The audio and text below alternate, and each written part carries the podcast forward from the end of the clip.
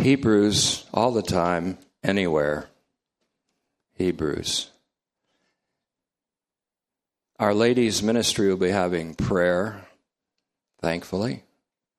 Prayer hour after service this morning in the war room. That doesn't mean they fight, it just means that they pray. They do battle in prayer. Our theme is today, the ladies' theme is how God is our counselor. Interesting. Read Psalm 73. We hope you can join us for prayer and snacks. And there is also a box on the tape table for prayer requests, information table for prayer requests for when we pray the last Sunday of the month. So all requests are confidential. That's a very important time. Let's try to, I speak for myself, we'll try to honor and be a little quiet down toward the war room door today. I want before I start the message today, I want to speak a word on behalf of my wife and true yoke fellow, Pam. I know some of you have been concerned the past fall and winter she hasn't been able to attend as often at services. She gets all the messages and she gets them sometimes right on time and right very quickly. But she uh, sends her love, and it's been sort of a semi private thing, but she has uh, pretty severe rheumatoid arthritis and um, lupus, as well as some autoimmune cross type things. So it's one of the reasons why I'm extraordinarily cautious, not for myself, but I don't want to be a carrier because her immunity is quite low. And uh, the fatigue lately has been pretty severe. We're hoping, praying, and asking you to pray that it's one of those extended flare ups and not the devastating results of that thing. So, but she wanted, and I wanted to tell you that that she loves you all and misses you, and just sometimes just can't make the journey, and sometimes I won't let her because it's it's pretty rough some days. So, thank you for your understanding, for your love, and she loves all of you very much. Believe me. So today Hebrews, we see Jesus. This is increment six already, and all the others, all the other five, are in print and on the website. So I hope you'll take advantage of it. But I have great, great confidence in the Lord that if this generation doesn't, the next one will, especially the written parts. I just got a feeling that's going to be okay next generation. So today, to lagu tes paraklesios my pronunciation of Greek is horrible, but to lagu tes paraklesios is the title. The letter to the Hebrews was not written, and the sermon within it, there is a sermon within it, was not preached to make a specific argument for preferred doctrines or pet beliefs of Christians at the present time. It doesn't make an argument for an imminent rapture. It isn't making an argument for eternal security of the believer in Jesus. Nor was it written to prove that a Christian can lose his salvation. It isn't designed to be an argument for universal salvation. If it were, it didn't really make a very good case for it. On the other hand, it never makes a case for an everlasting hell, as none of the Bible does. It wasn't written to prove the deity of Christ or to teach the doctrine of the Trinity.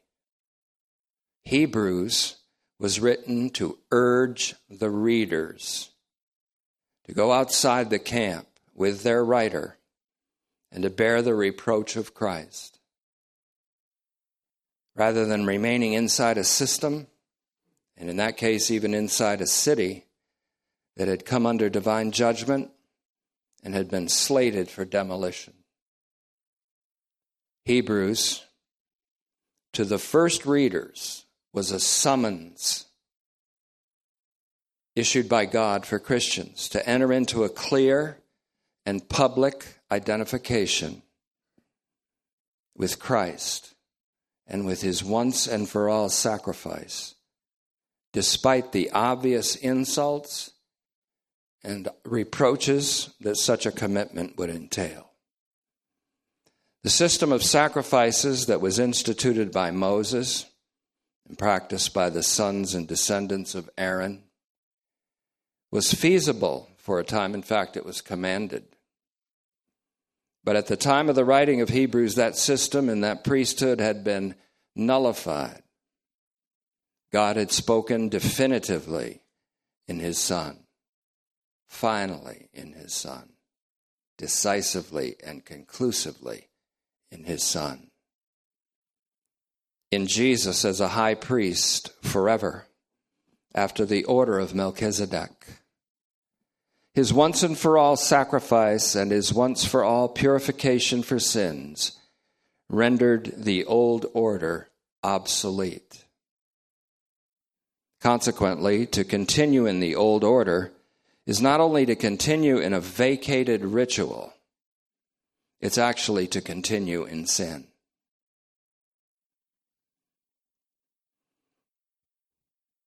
It is to continue in unbelief. It is to go in the opposite direction of drawing near to God. It is, in fact, to draw away from the living God with an evil heart of unbelief. What was once commanded is now condemned. Hebrews was written to persuade a specific group of people, maybe even a house church, to do a particular thing.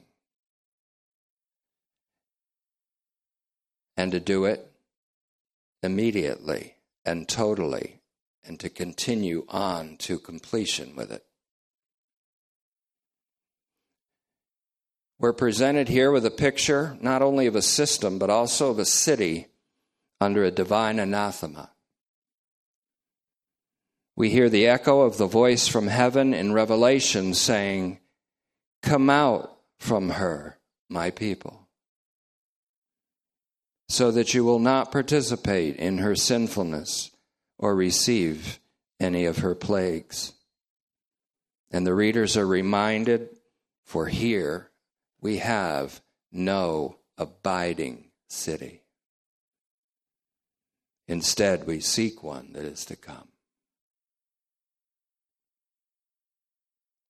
What does abide, what does continue, is faith, hope, and love. These three abide, while we have no abiding settling place here.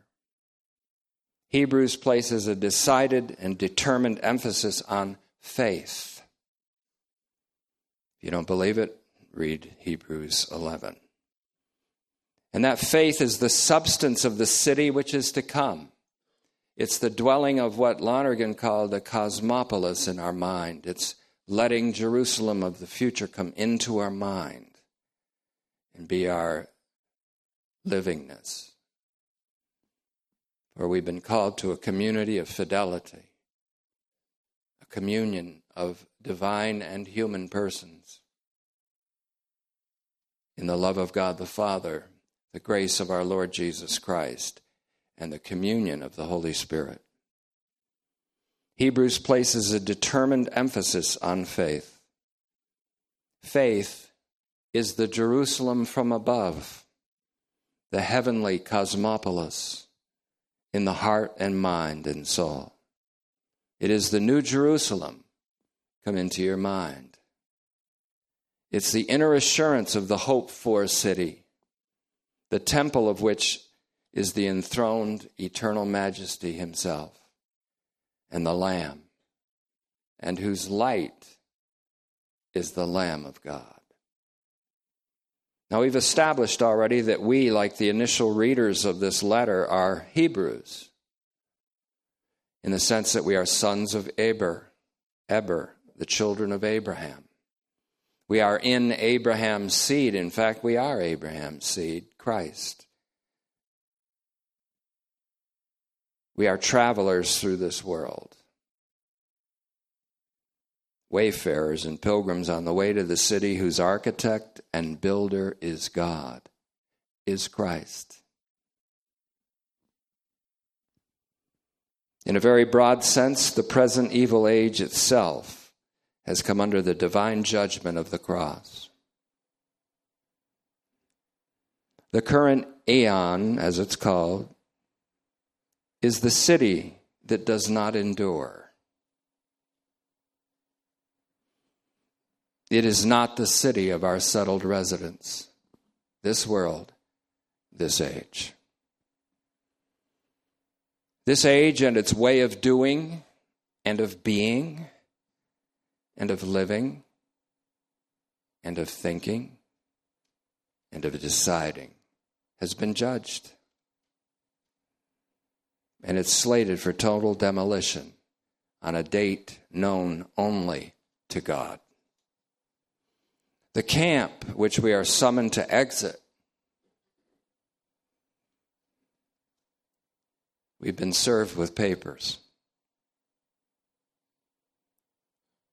And the papers are the writings of the New Testament.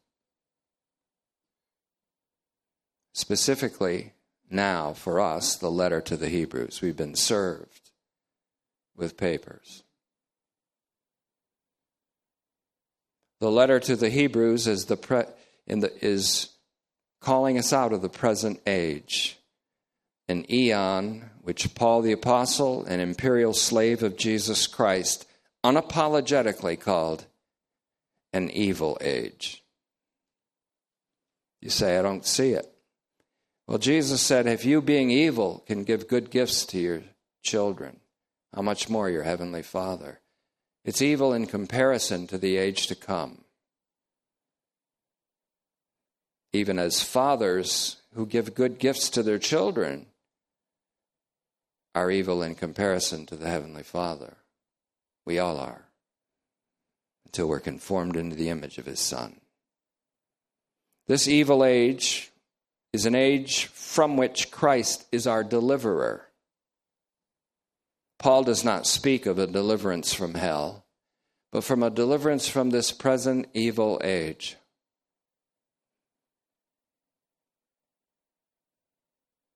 Having died for our sins, he delivers us from this present evil age.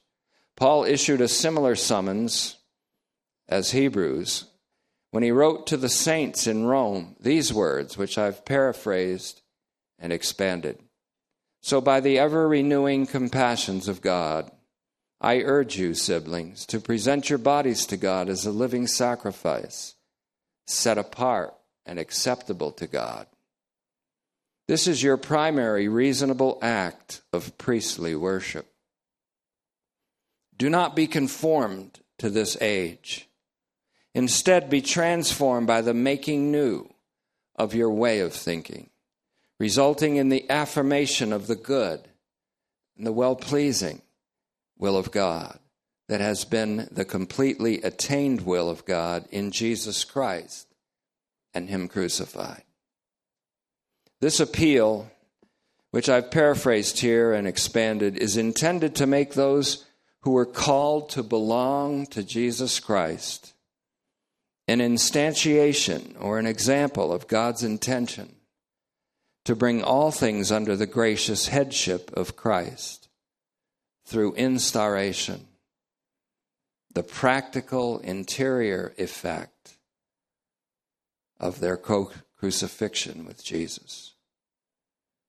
Romans does not call the saints to leave the material city of their residence and go outside it as we're not called to go outside our physical residence.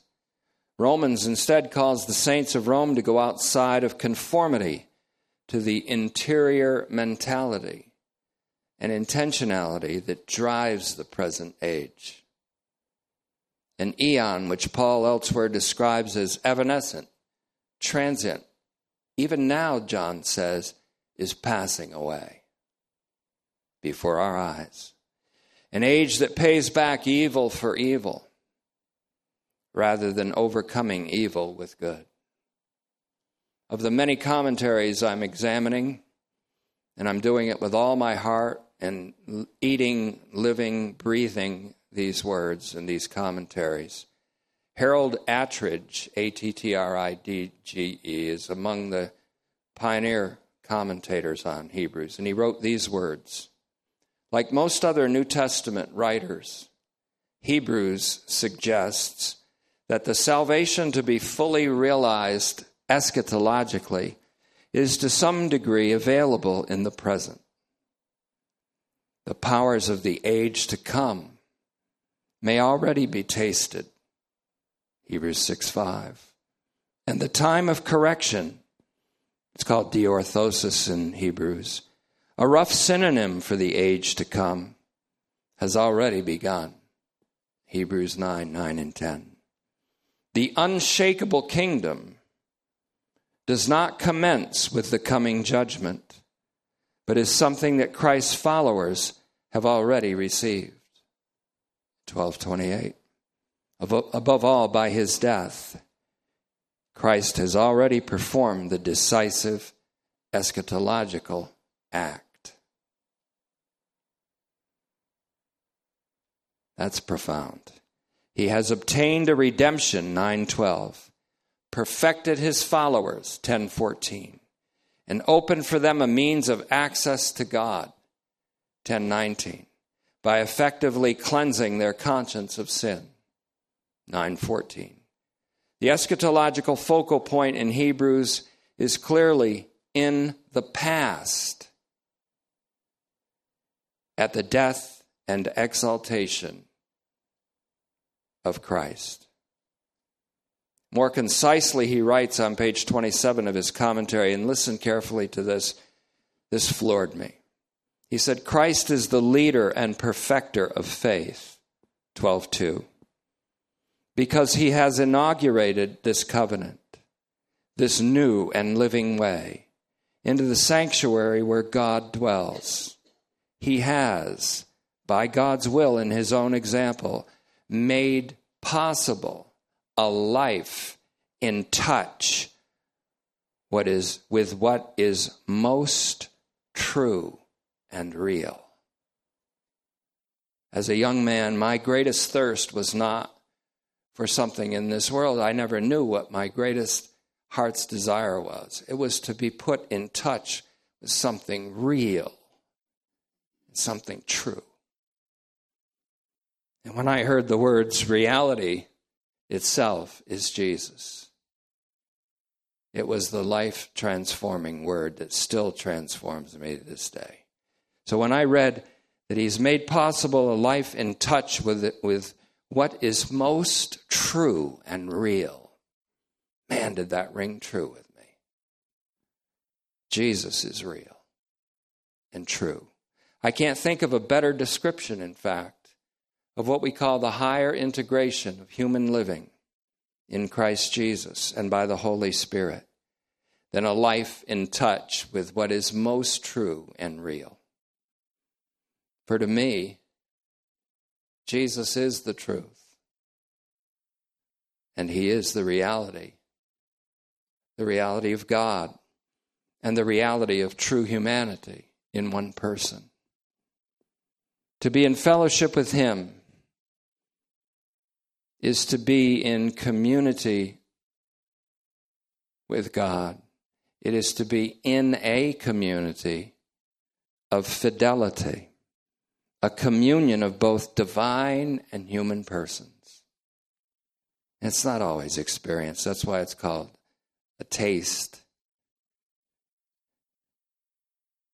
And when we're not experiencing and tasting it, we're pushing toward that experience. This communion of divine and human persons is, in Hebrews' words, it's to have come to Mount Zion and not Mount Sinai. It is to have come to the city of the living God, the heavenly Jerusalem, to a countless thousands of angels in a joyous celebration, to the assembly of the firstborn who are enrolled in heaven, to God, the judge of all and to the spirits of those whom he has justified having been made perfect. And that means perfected in Jesus, who was perfected through suffering. To Jesus we have come. To Jesus, it says, who also, having been perfected through suffering, the mediator of a new covenant, and to the sprinkled blood that speaks of better things than the blood of Abel. This is where we've come. With this idea of Jesus, with the spirits of justified human beings in the heavens, in the heavenly Jerusalem, we have this, we see him crowned with glory and honor, says Hebrews, but we see him with the spirits of justified human beings in the heavenly Jerusalem. He himself was justified in his resurrection. And we see him in an earlier depiction as the perfecter of faith in Hebrews 12 1 to 3. At the pinnacle of a passage that speaks of the faith of the presbyteroi, they're called, elders, P R E S B U T E R O I, presbyteroi. That's a word used in Revelation 5 for the t- 24 elders, as they're called, Jesus stands in the midst of them, like one of them, but not like one of them. He's the Lamb standing, having been slaughtered. He stands between the living creatures, the angelic beings, the everlasting living creatures, and the throne of God. And he sees him face to face. And so, I have a reminiscence when I read Hebrews 11, 1 to 40, and then on to 12, 1 to 3. I had a reminiscence of the slaughtered lamb among the presbyteroi. They're called the same thing in Hebrews 11, 2 and in Revelation 5. Jesus is with the spirits of justified people in Hebrews 12, 19 to 14. He's among the presbyteroi, or the elders of Hebrews 11, 1 to 40 men and women of past dispensations or ages, and entirely distinct, on the other hand, from them as their exemplar and leader and ours, just as the slaughtered lamb is among, but also distinct from the presbyteroi, the 24 elders in the heavenly scene in Revelation 5. I think there's intended a unification of these two passages in Revelation 5 and Hebrews 11 1 through 12 3.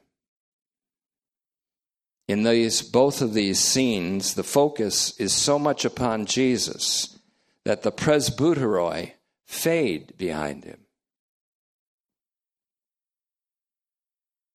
Instead of seeing Moses or Elijah, Sarah or Deborah, Abel or Enoch or Noah, Samson or Jephthah, Abraham, Isaac, Jacob, or the unnamed Maccabean martyrs, or the anonymous 24 presbyteroi of Revelation who throw their crowns at his nail scarred feet. Instead, we see Jesus. We're urged to look unto Jesus, who for the joy that was set before him endured the cross. If he endured the cross, cannot we endure a word of exhortation? He despised the shame, which means when he balanced it out with doing the will of his Father and with the glory and the joy that would follow, the shame really meant nothing to him. He despised the shame and who has been exalted to God's right hand, to the right hand of the majesty on high. We see Jesus, who for a little while, echoing Psalm 8, for a little while, took a position lower than angels, so that by God's grace he could experience death, sin's wages for everybody. For everybody.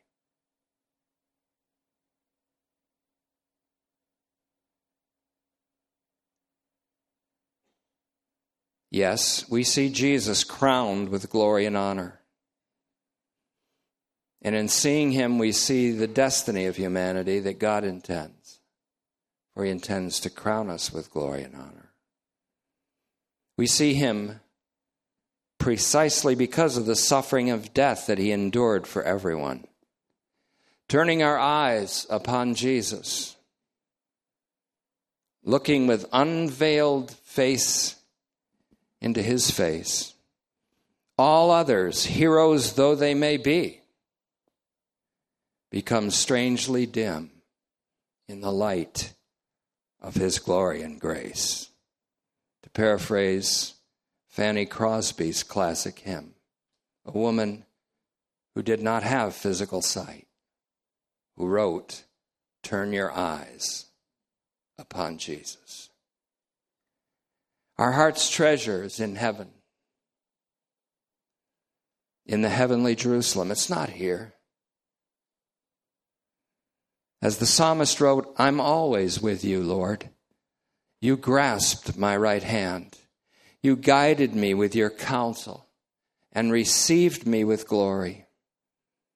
For what have I in heaven but you? And what have I desired upon the earth beside you? What is there we can have on earth if it's not the true and the real? What is there desired about it? Who but Jesus?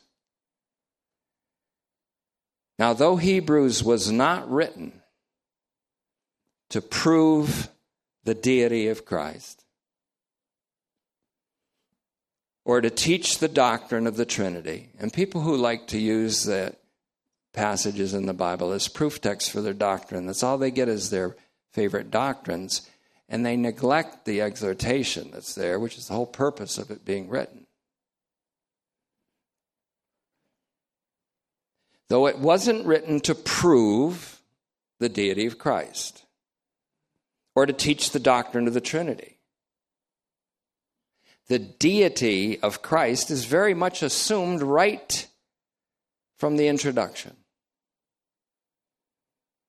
For there, the Son in whom God has spoken with eschatological finality is introduced as the radiance of God's glory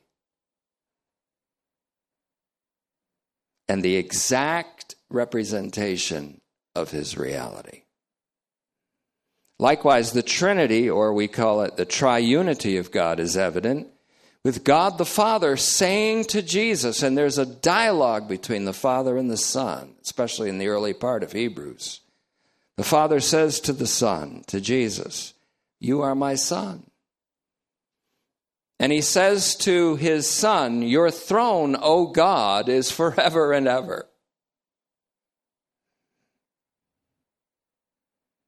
And he says, You are my Son. Today I have begotten you. The writer speaks of Jesus, the Son of God, calls him that explicitly, and states that he is a great high priest who has passed through the heavens. And where Christ is portrayed as the paschal lamb, the lamb of sacrifice, he is said to have offered himself to God without blemish through the eternal Spirit. There's the triune God. However, instead of an imminent rapture, which people would love it to say or teach, the writer speaks of a universal shaking and a removal of everything that's not unshakable, leaving only the kingdom of God which we have received. Instead of saying, You're eternally secure because, you know, once saved, always saved. The writer says, How shall we escape if we neglect so great salvation? Little different tone. Instead of saying, Don't be concerned, everybody's going to get saved eventually. He says, Today, if you hear his voice, don't harden your heart like the wilderness generation but rather demonstrate that we are the house that Christ built by holding on to our courage and confidence until the end. The writer is not concerned to comfort his readers. Listen very carefully. He is not concerned to comfort his readers with doctrines which, though true, when isolated from the full counsel of God, lull Christians into lethargy. He's concerned with the reality of a merciful and faithful high priest who runs to our aid in our weakness, in our temptations and tests. A God who is a very present help in trouble. Very present help in trouble. Let your moderation be known to all people. The Lord is near. The Lord is near. In a passage that contains a profoundly pertinent and primal promise, the writer says, Your way of life should be free from the love of money. Be content with what you have. For he himself has said, I will by no means and for no reason abandon you, nor will I ever leave you behind. Therefore, we may boldly say, The Lord is my helper. I won't be afraid. What can a human being do to me? The Lord, who is my helper, is none other than Jesus, who is our merciful and faithful high priest. For since he himself was tested, he is able to come to help those who are being tested. We can never say to him, You don't understand. So if you're looking to build a case for your favorite doctrine, Hebrews ain't the place to go. It's not the necessarily the best place to look for proofs of your pet doctrine. But if you wish to see Jesus, the author and perfecter of faith, you're in just exactly the right place. Don't lose heart at this exhortation, as it's called. It's really a co exhortation. The author rarely says, You do this. He says, Let's do this. And that's my spirit. Let's do this. If the Lord permits, let's go on to completion. Now you say, but I thought I was already complete. Well, you're complete in Christ. But he says, let's go on to completion. There's a practical completion and a practical experience of salvation. You haven't fully experienced it yet, even as you haven't shed blood yet in your resistance of sin. As Hebrews 12:4 says, as Jesus did. As many martyrs did.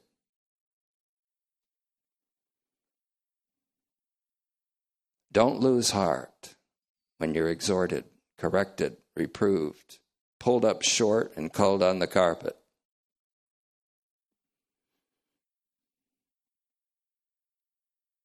See, there's a problem when there's never any rebuke, reproof, or correction in biblical teaching. That's a problem. But there's also a problem of getting discouraged when we're rebuked, corrected, or reproved. My son and daughter, don't make light of the Lord's discipline, and don't grow weary under his reproof. For whom the Lord loves, he trains, chastising every son and daughter whom he under his reproof, chastising every son and daughter whom he favorably receives into that community of fidelity. And how happy is the person whom the Lord reproves. So do not reject the discipline of the Almighty. And still again, how happy is the man whom you correct, Lord, and whom you teach from the Scriptures. And one more time, I reprove and discipline everyone I love. Therefore, be zealous and repent.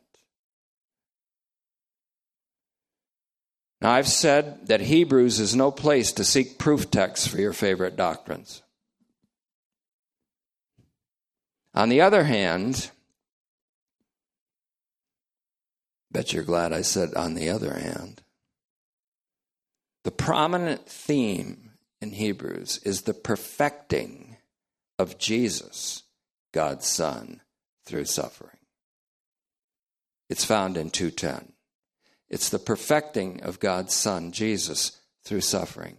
God saw it fitting and consistent with his character to perfect his Son, Jesus, through suffering. What does that mean? There are many theories about what that means, and I have a theory, and it rests on an insight. And I'm going to let that insight come to us gradually, as I think the Lord has given me instruction to do.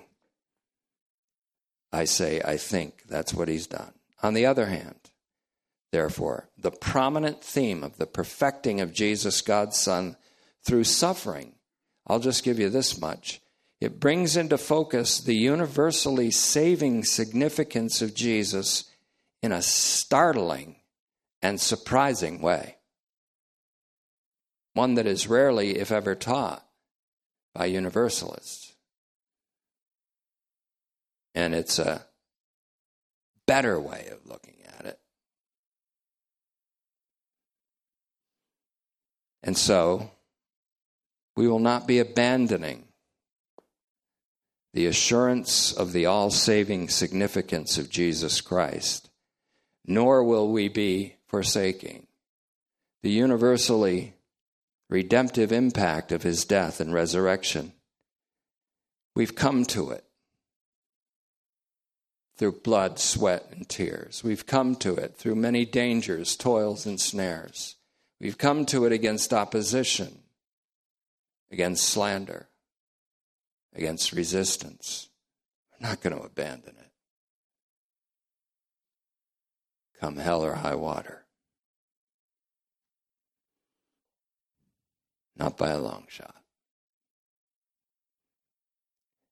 It's just that this epistle carries with it the power for an urgently needed, relentlessly forward momentum.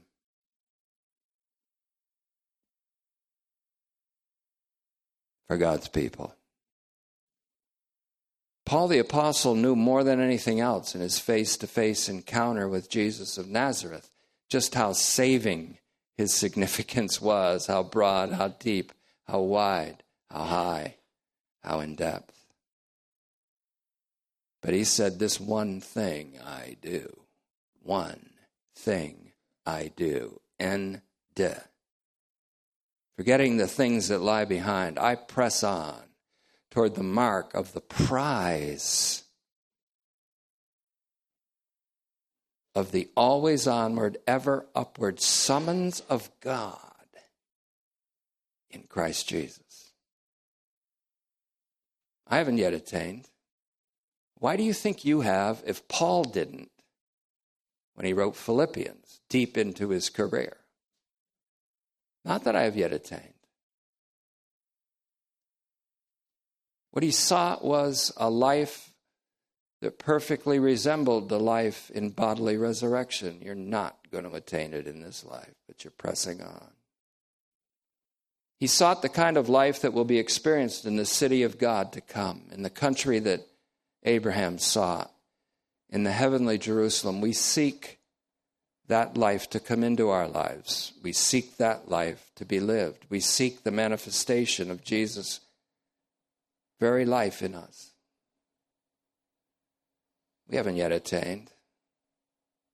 We're still angry at times, resentful, sometimes even tempted to be embittered. We still want, we still desire things that are not within the will of God. Yes, we repent from these things and we leave them behind a lot more easily than we did once, and we're not obsessed. we still sin. We still express anger. We still want to pay back evil for evil. Some days we wish there was a hell just so that certain people we hate will go there and we'd be happy to see them burn there.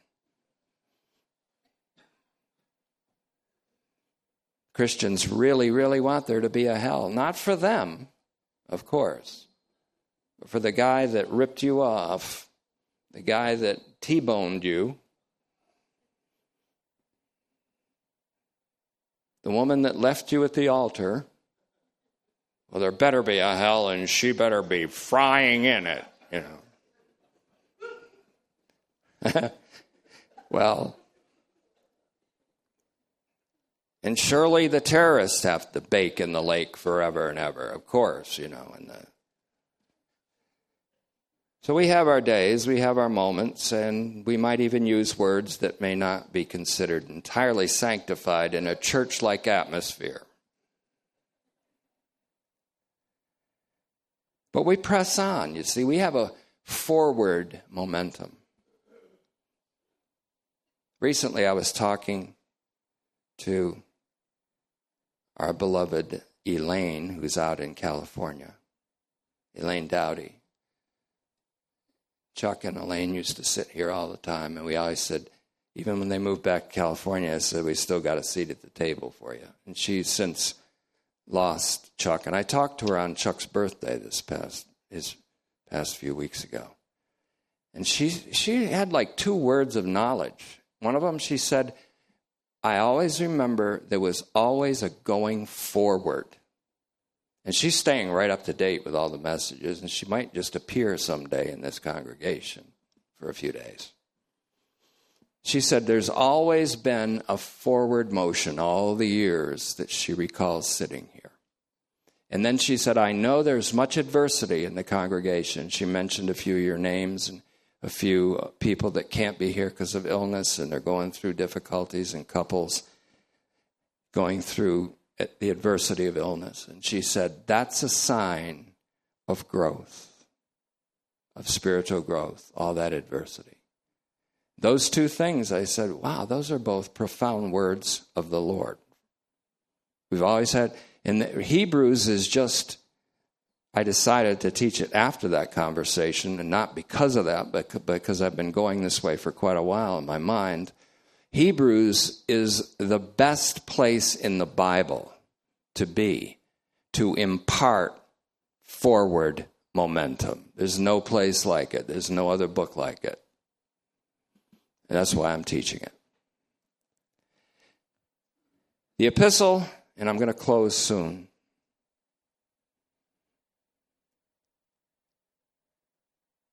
It carries with it the power for an urgently needed, relentlessly forward momentum.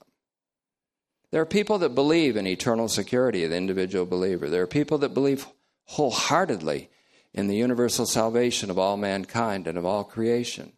But they've isolated these doctrines from the exhortation, the reproof, the correction, the forward momentum that is so urgent and it's lulled them into a kind of a lethargy and a kind of a laziness, a kind of a sluggishness. And they're like, well, you see, all that's true, so what's there left? And that's not only sad, it's tragic. You have no idea what the results of your forward momentum will be in the future ages and forever. You have no idea what you're sowing to the Spirit and receiving the word and being attentive to the word and listening to a pastor teacher whom God has qualified and who is a sinner among you, but who preaches and teaches the word. And to adhere to the word and listen to the voice of the Spirit day by day. You have no idea how many people out that affects 35 out, 55 out, people that you never even saw or would never even meet, that may even be living in future generations, still unborn people, that your decision to sow to the Spirit instead of the flesh has saved, restored, built up, elevated out of terrible depression, all kind you have no idea. Nor do you have any idea of what it's like to blow off consistent instruction in the word, to sow to the flesh.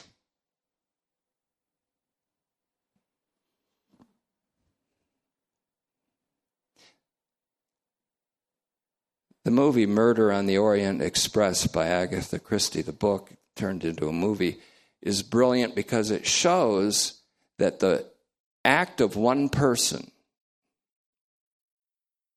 affects so many lives. As you know, the victim, the mur- well, I won't tell you the ending, but it, the lesson was profound. The epistle was written to impart a forward momentum for the listeners, always onward to a completion that they have not yet attained.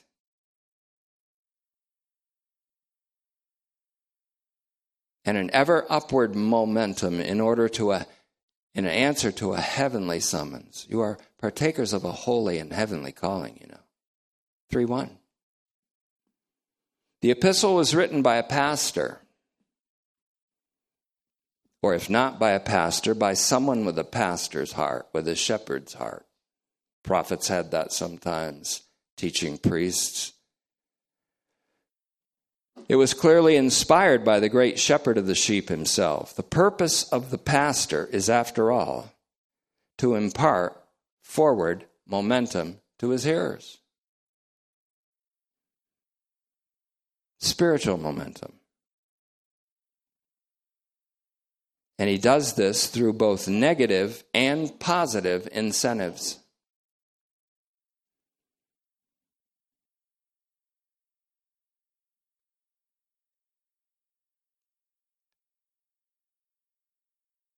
And let's not forget that Hebrews is the, in the pastor's own words.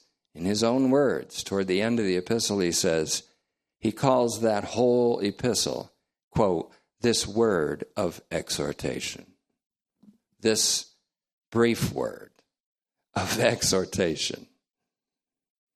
And it's to lago tes paraklesios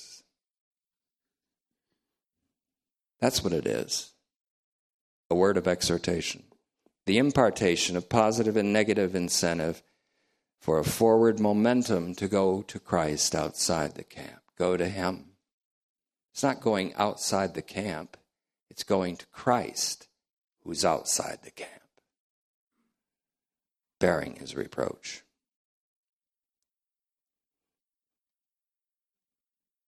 He asks his readers to accept it as valid. He said, endure, endure the word of exhortation. Endure this word of exhortation, which means please accept it as valid.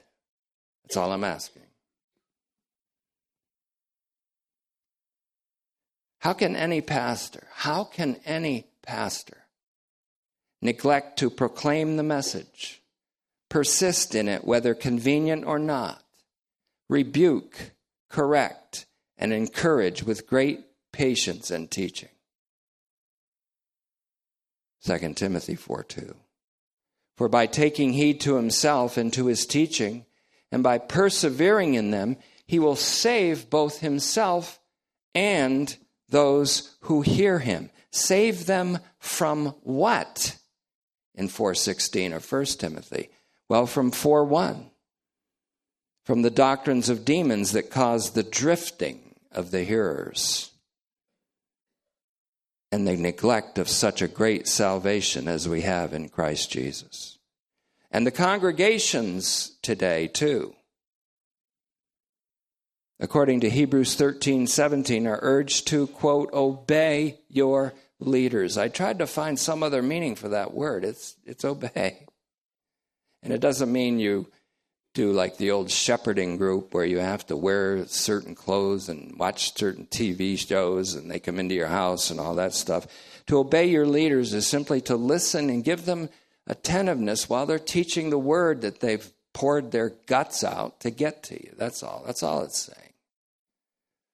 Obey your leaders by yielding to them the right of way to teach and exhort, because they watch over your souls as those who must give an account.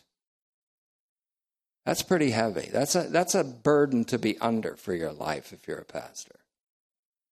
Those who give an account. Why didn't you teach them? You taught them universal salvation, and you did well to do that, son. You taught them their security in, in me. You did well to do that, son. But why did you not exhort them, encourage them, rebuke, reprove, correct when necessary? Why did you not take the time to give them the kind of momentum that would pull them up out of a depressing lethargy? Why didn't you do that? And they'll have to give an account. I got no excuse. I have no excuse. My Lord and my God, I have no excuse. Paul said, I run this race as someone who's kind of afraid of being disqualified.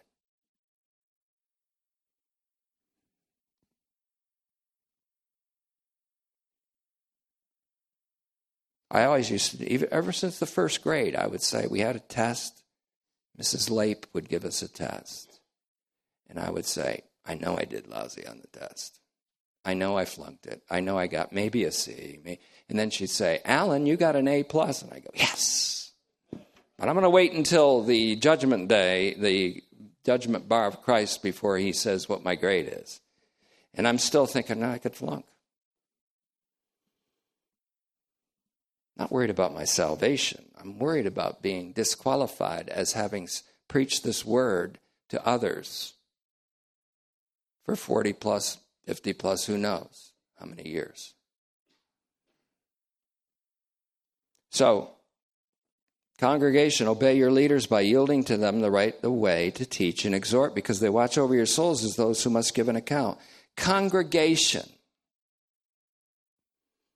see to it that when they do give an account to the Lord about you, that they can do it with joy instead of grief.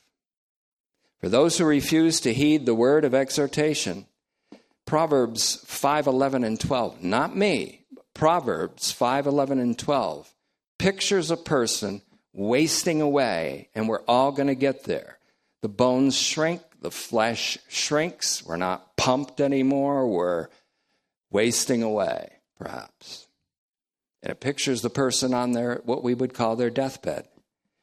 And this person says, at the end of your life, when your flesh and bones have shrunk, it says, you don't want to be saying, How I hated instruction, and how my heart turned away from instruction and correction.